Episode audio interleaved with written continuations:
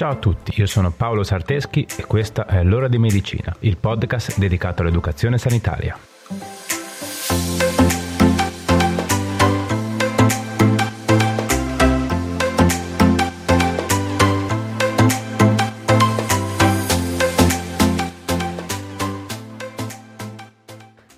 Ciao a tutti e bentornati. Tra una puntata e l'altra siamo già arrivati a Ferragosto e visto che siamo ancora nel pieno dell'estate, vorrei parlarvi di un altro grande rischio che si corre con questo caldo. La scorsa settimana infatti vi ho parlato di colpo di sole, colpo di calore e della disidratazione. Cosa manca? Beh, ovvio, la famosa congestione. La colpevole dell'attesa infinita prima di fare il bagno al mare.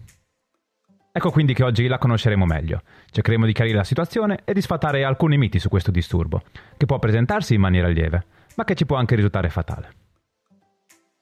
Ok, ma prima di iniziare fatevi dare un caloroso saluto. ok dai, scusate la pessima battuta. Dicevo, fatevi salutare meglio.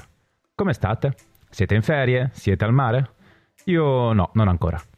Mi raccomando però, anche se siamo in ferie, non dimentichiamoci che fino a qualche mese fa non era per nulla scontato che potessimo passare il Ferragosto fuori dalla nostra ragione.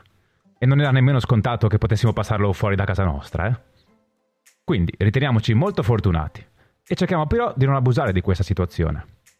È ancora indispensabile avere la massima attenzione per le norme igieniche che ci accompagnano da inizio pandemia. Non mandiamo anche loro in vacanza. Laviamoci spesso le mani, usiamo la mascherina e manteniamo il più possibile il distanziamento sociale.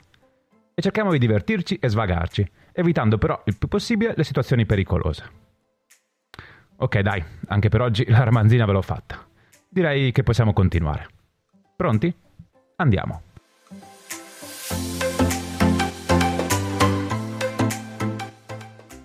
Prima di partire facciamo un breve riassunto sulla digestione.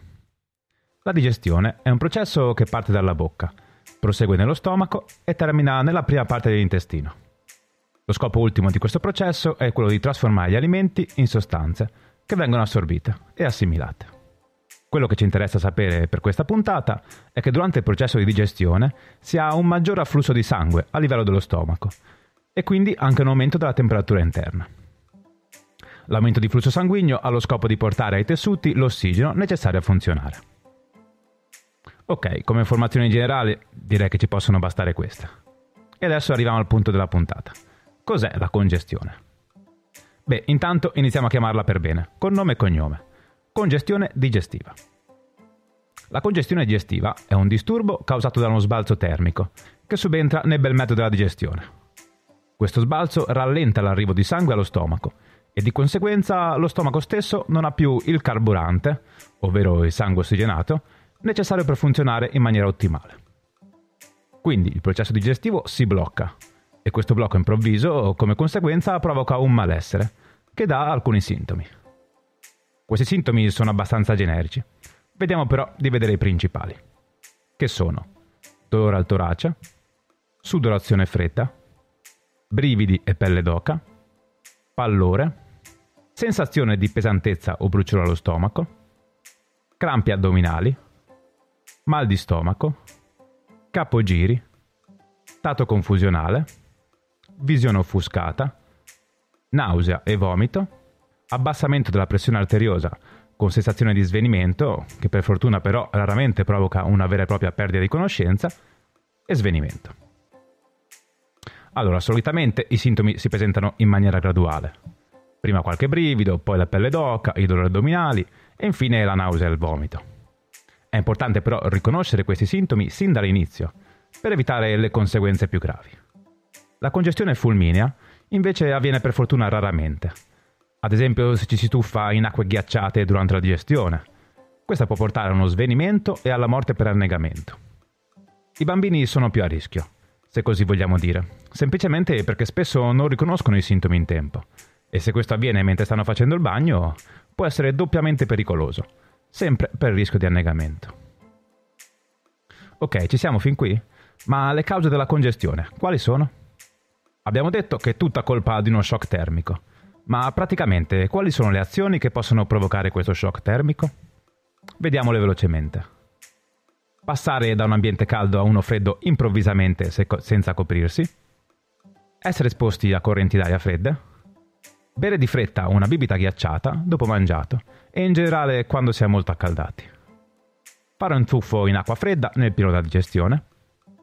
Svolgere attività o sforzo fisico in generale dopo un pasto abbondante. Peggio ancora se ricco di grassi. Quindi la congestione digestiva non è una patologia, ma un disturbo solitamente passeggero. Quindi non ha una terapia farmacologica. Quindi cosa dobbiamo fare se ci accorgiamo di avere una congestione in corso? Beh, per prima cosa, ai primi segnali di malessere, interrompi subito quello che stai facendo. Stenditi con le gambe più alte rispetto alla testa e preferibilmente cerca un posto all'asciutto e ben ventilato. In secondo luogo, tieni calda la pancia per ripristinare la temperatura corporea e massaggiala lievemente. Se la congestione è avvenuta durante il bagno, asciugati e riscaldati. Inumidisci ogni tanto le tempie e la fronte, con un panno imbevuto di acqua, ma non fredda, a temperatura ambiente. Non assumere cibo, ma quando i sintomi iniziano a sparire bevi a piccoli sorsi dei liquidi tiepidi o a temperatura ambiente, come acqua o camomilla. Dopo circa 2-3 ore i disturbi dovrebbero passare, ma potrebbero rimanere debolezza e spossatezza. Nel caso in cui i sintomi non passano, ma anzi tendono a aggravarsi, contattare subito un medico e in caso di perdita di coscienza o svenimento, come ormai dovesse sapere, contattate il 118. Ok, tutto chiaro quindi cosa fare in caso di congestione? Spero di sì. Quindi, eccoci arrivati al vero dilemma della puntata. Ma quindi, il bagno, quando lo possiamo fare? È l'incubo di ogni genitore che porta il figlio al mare e si sente chiedere regolarmente, a cadenza di ogni 10 minuti, quanto manca? Adesso posso? Sono passate le 3 ore?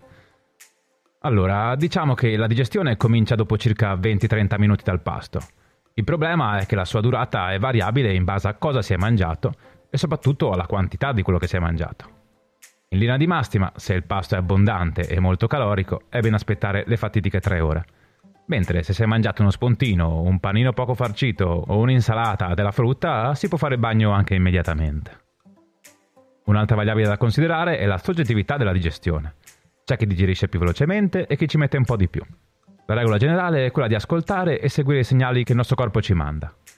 Quindi tu genitore che aspetti che io ti dia la soluzione al tuo problema, ti dico che purtroppo non te la darò. Come abbiamo detto prima, i bambini sono pericolosi proprio perché spesso non riconoscono i segnali che il loro organismo gli manda. E quindi come possiamo fare? Le soluzioni potrebbero essere due. Aspettare le tre ore canoniche per essere sicuri di non correre rischi e aspettare sempre e comunque le tre ore se il pasto è stato abbondante e pesante oppure optare sempre per dei pasti leggeri o piccoli spuntini, che consentono di entrare in acqua anche subito dopo mangiato, senza correre troppi rischi. Personalmente preferisco la seconda opzione, anche perché, come vi dicevo nella puntata precedente, in estate più si mangia roba leggera e meglio è. Capisco però che possa capitare di fare una super mega pranzo con amici e parenti e stramangiare e poi andare in spiaggia. Però in quel caso si aspettano le tre ore. Ok, dai, la parte teorica direi che può considerarsi finita. Passiamo ora a qualche consiglio pratico di prevenzione.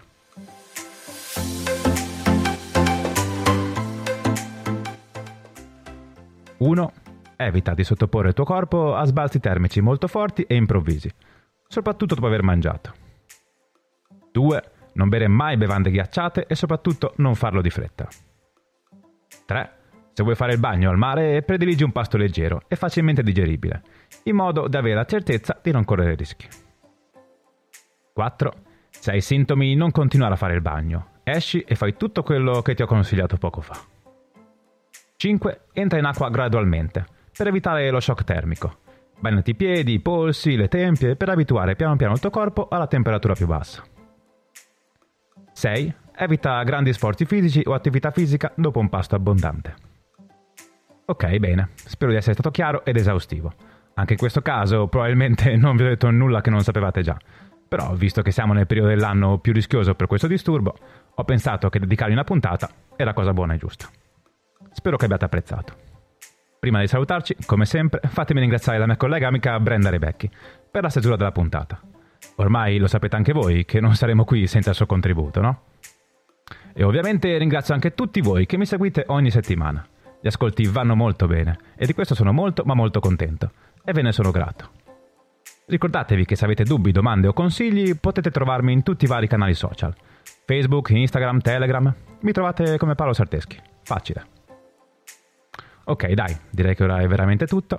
Ci vediamo sui social e ci sentiamo venerdì prossimo per un'altra puntata.